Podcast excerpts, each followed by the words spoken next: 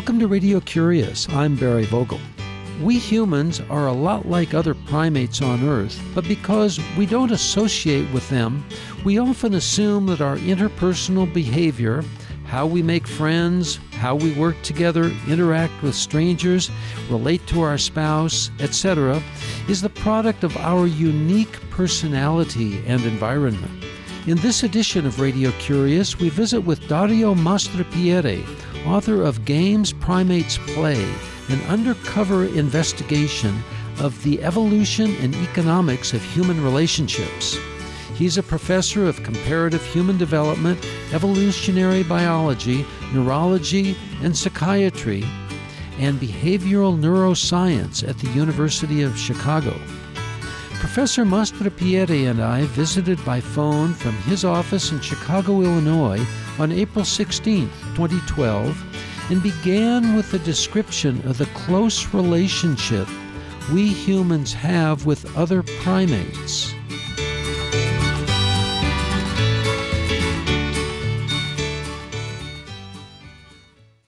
Human beings are a particular kind of animals, uh, so we belong in the animal kingdom with all the other animals. We happen to be primates, so we're closely related to uh, uh, species of primates that include the great apes, chimpanzees, gorillas, orangutans, but uh, we're also fairly closely related to uh, other species of monkeys, such as baboons and macaques. So obviously, uh, we have evolved and uh, we have some unique uh, characteristics that are not shared by these other primates. For one thing, we have a very large brain uh, much larger than the brain of any other primate species. And with this big brain have have uh, come some new amazing skills. Uh, we have high intelligence and the ability to use language. So that really sets us apart from other animals.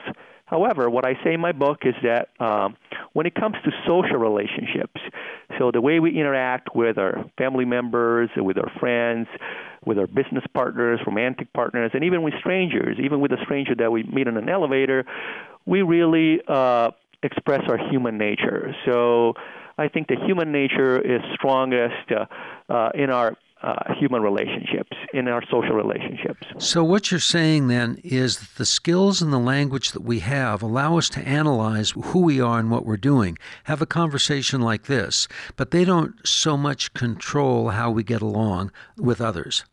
Well, you know, our intelligence and our language abilities are tools that, that we use uh, in our everyday lives. But having these relationships that we have, uh, that we manage every day, you know, either face to face with the people we meet at work or at home, or these days over email or Facebook, uh, you know, having these relationships essentially creates all kinds of problems. Okay, so when you make a commitment, for example, to someone, whether it's your romantic partner or a child, there's always uh, the possibility that things might change, that maybe your partner will cheat on you, or that you might want to end the relationship, or you might want to invest less in your child, things like that. So there are these problems that are really nothing new because they're shared by uh, other primates uh, who also have relationships.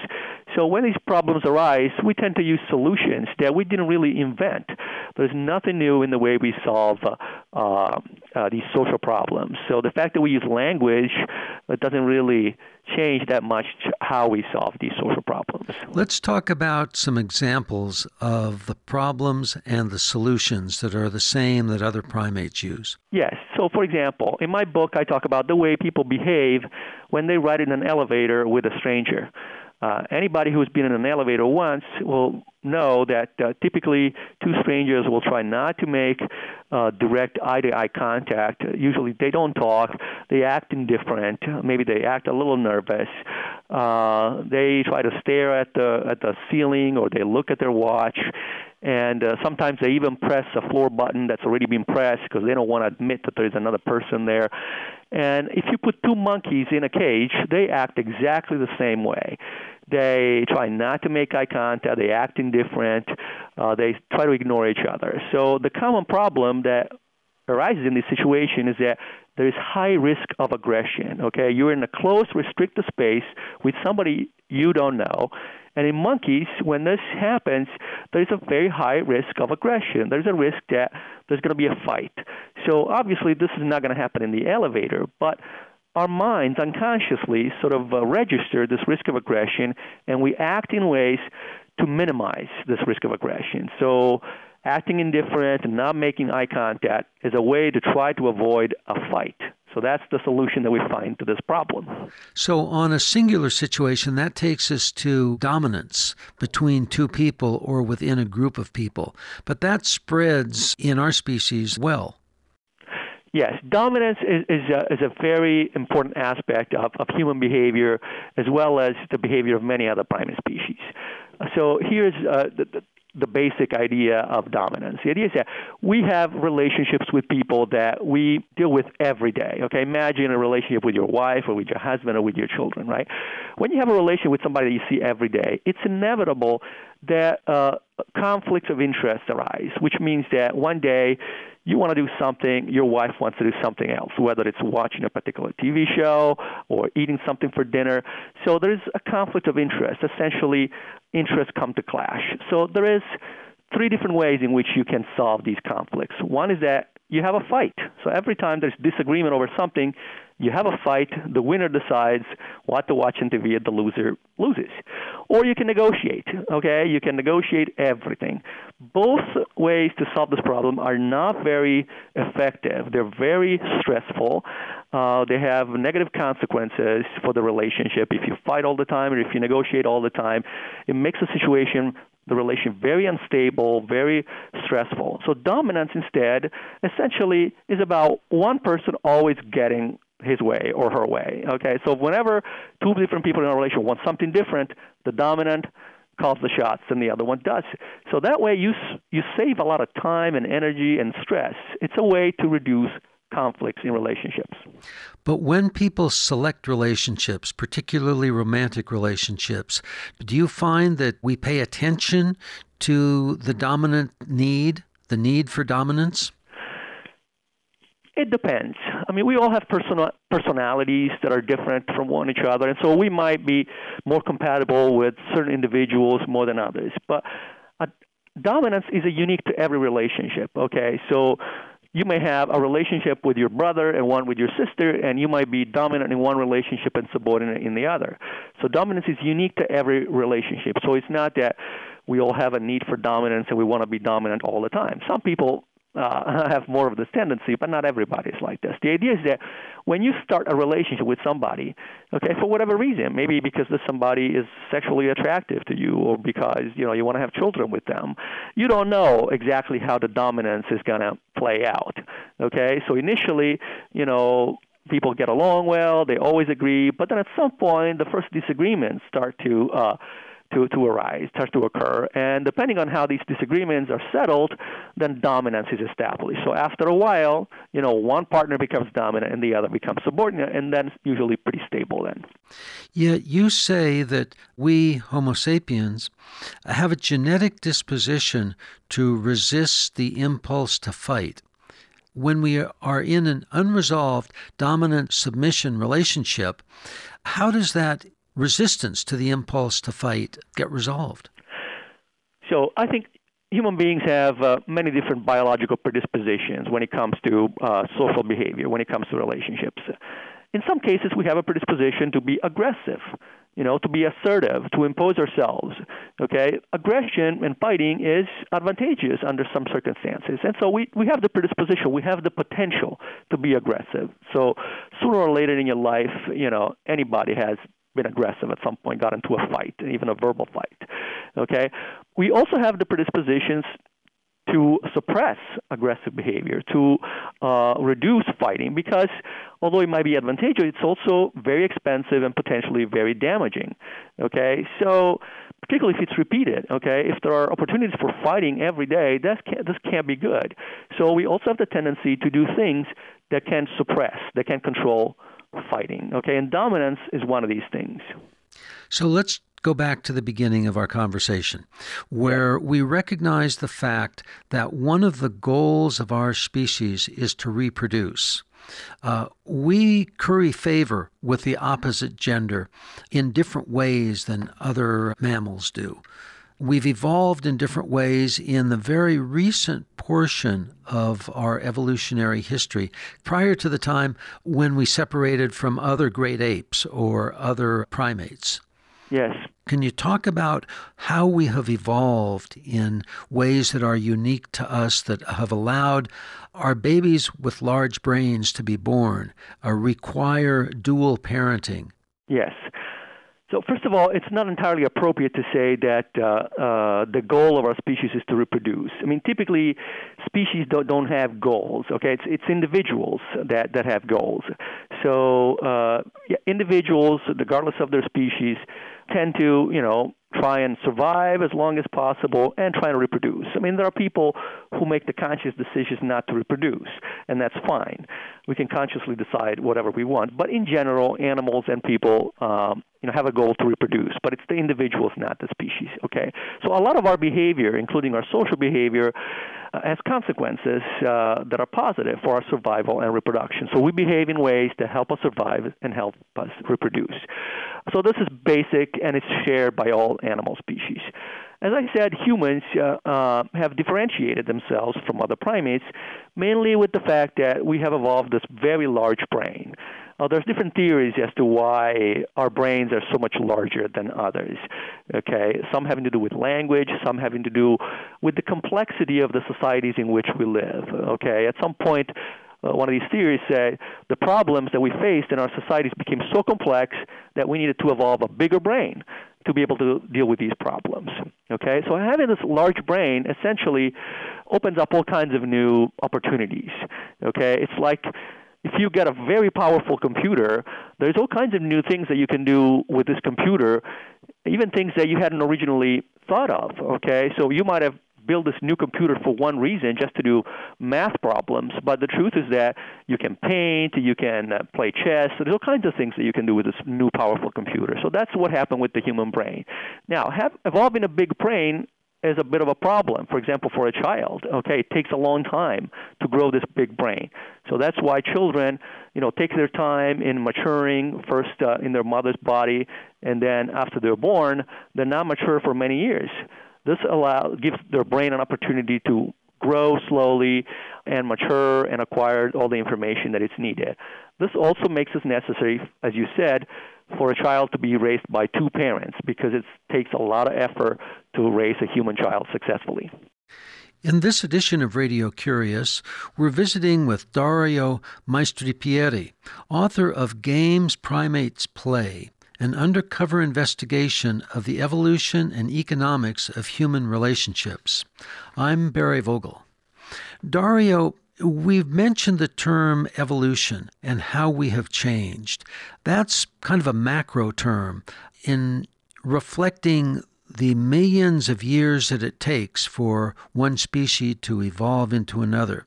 Can you talk about how that happens on a micro term from one generation to another, where perhaps there's a mutant gene that provides greater benefit to that member? Yes, as you said, uh, evolution can occur at a macro level over uh, thousands or millions of years, but it could also occur uh, from one generation to the next. One definition of evolution is that uh, it's a change in the gene frequencies of a population. Okay, so imagine that there's a population of 10 individuals, and six of them have a gene for blue eye color, and four of them have a gene for brown, brown eye color.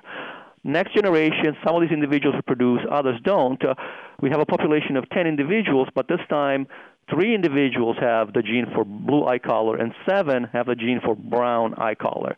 Evolution has occurred because the frequencies of the two gene, genes has changed. Okay, why does this happen? You mentioned mutation, mutations. That's a, one of the causes. But more often than not, what happens is that some individuals are better able to survive and to reproduce than others. As a result, they're more likely to leave copies of their genes through their children and other relatives. So that's why some genes become more common and other less common in the population from one generation to the next because not all individuals survive and reproduce equally. So then applying that to us, to Homo sapiens, can you give some examples? Yes, uh, there are uh, uh, individuals, for example, who have very good social skills. Okay, they're uh, they know how to be nice uh, towards others. They know how to make friends. They know how to meet people. Uh, for a species like like us. having good social skills is very important. Okay, it helps us survive in this complex societies in which we live. It also it also helps us meet people and form partnerships and maybe find a spouse and have children. So people who uh, don't have very good social skills, for example, people with uh, autistic disorders, uh, they're less likely sometimes to, to, to find a partner and to have children. So uh, there might be some genetic basis to, to autism, and so if you have uh, genes that that are responsible for poor social skills, that might carry a disadvantage in terms of your ability to reproduce, to have children, and to leave copies of your genes to the next generation. In developing the social skills and developing the relationships, you have a section in your book, Games Primates Play, about how we humans test the bonds that we have with others. You have an interesting section in relationship to how male chimpanzees test the bonds and how that's been brought into our species and used by ancient Greek people. Yes. Uh, when you form a cooperative relationship with somebody else, whether it's a it's a joint business partnership. For example, if you open up a restaurant with a partner, or if it's a, it's a romantic relationship, whether so you marry someone and you have to have children together. It's it's both are examples of a cooperative relationship. Okay, these kinds of relationship always uh, create a problem, which is that initially both individuals are committed to the relationship. But in the future, things might change. You don't know if your business partner is still committed to you, whether he's cheating from, uh, from the partnership. We don't know whether your romantic partner is cheating on you, whether he or she is thinking of breaking up with you. So it makes it necessary to frequently test the strength of your bond. Essentially, romantic partners, they always ask each other, Do you still love me? Do you still want to be with me? But this way of uh, testing commitment is not particularly strong because sometimes people lie or sometimes people are not sure about what they really want. So, um, ancient Romans and also male baboons. Uh, found a way to test uh, commitment by essentially engaging in risky behaviors, and that involves uh, uh fondling the genitalia of another man. So in ancient Rome, two men who uh, uh, made a uh, pledge of allegiance to each other would hold each other's testicles uh, in their hands. And two male baboons who form alliances to fight against other baboons, every now and then they get together and they fondle each other's testicles.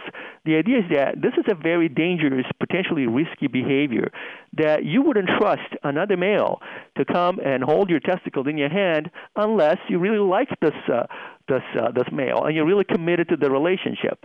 So the general idea is that if you want to find out how much your partner values your relationship, you behave in ways that are risky, that are stressful, that are potentially dangerous, and you wait to see if there's a reaction. Okay, if you get smacked in the head, it means things are not so good. but if your partner lets you do this kind of stuff, it means you're still on good terms. Do you have some examples of testing that go on now in the 21st century? Yes. I'll give you one more example from animals, and then I'll discuss some examples from humans. So there's a species of primates called capuchin monkeys, in which uh, adults form alliances, agonistic alliances, just like the baboons that I described. So every now and then, two individuals who have an alliance, they have to test the strength of their bond. So they engage in these intrusive, annoying, stressful behavior. So one monkey will approach another, will stick a finger up the nose of the other monkey and wait for a reaction. If the other one gets aggressive, it means their friendship is not so good. But if the other is tolerant, then it's okay. Uh, what about humans? Well, somebody suggested that many uh, expressions of affection, including love, tend to have these uh, stressful uh, elements. Okay, imagine a child who uh, jumps on on his father's lap. Okay, it's it's a little intrusive. You wouldn't let uh, a child that you don't know do this to you, jump on your back and start pulling your hair and things like that.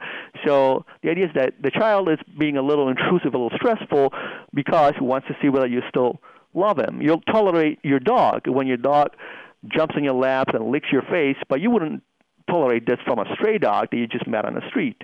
Okay, so when you have a good relationship, you're willing to put up uh, with with a lot of stress and intrusiveness and even dangerous things that your partner might do. And there's even the idea out there that even sexual behavior in itself might have uh, very intimate, intrusive, stressful elements that, at least indirectly, provide information about how committed you are to the relationship. Okay, when the relationship is not so good, one of the two partners typically becomes less comfortable with, with, with sex, and so that sends a signal. The Capuchin monkeys putting their fingers in another monkey's eye. Yes. Wouldn't that cause infection or danger of blindness, or do those creatures have a particular ability to not be harmed by somebody else putting their finger in their eye? I don't think Capuchin monkeys have a, a special ability not to be harmed by by uh, a finger being inserted into their eye socket. These monkey fingers are dirty; they can potentially damage the eye. So, I, I think most of the time, Capuchin monkeys do it in a way that it turns out not to be harmful. But uh, the fact remains that this is a risky and potentially dangerous behavior. And so the way we explain this behavior is that by engaging in this intrusive and potentially dangerous behavior, a capuchin monkey finds out how committed to the relationship the other monkey is. Because if the relation, if the reaction is positive, if there's tolerance and patience, it means there's friendship. You have theories about the way sexual abilities of our species have developed so that we can have sexual relationships at most any time as compared to other primates that can only have them when the female is in estrus. Yeah, but we have to make a distinction between uh, uh, having the ability to have a sex uh, all the time and having the desire to have sex all the time.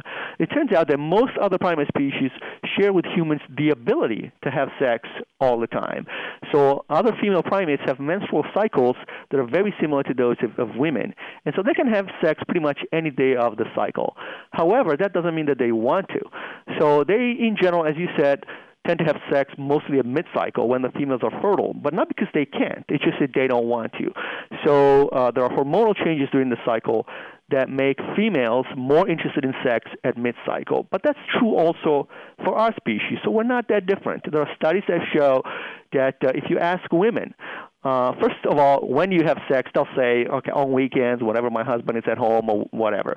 But if you ask women, when do you find yourself thinking about sex?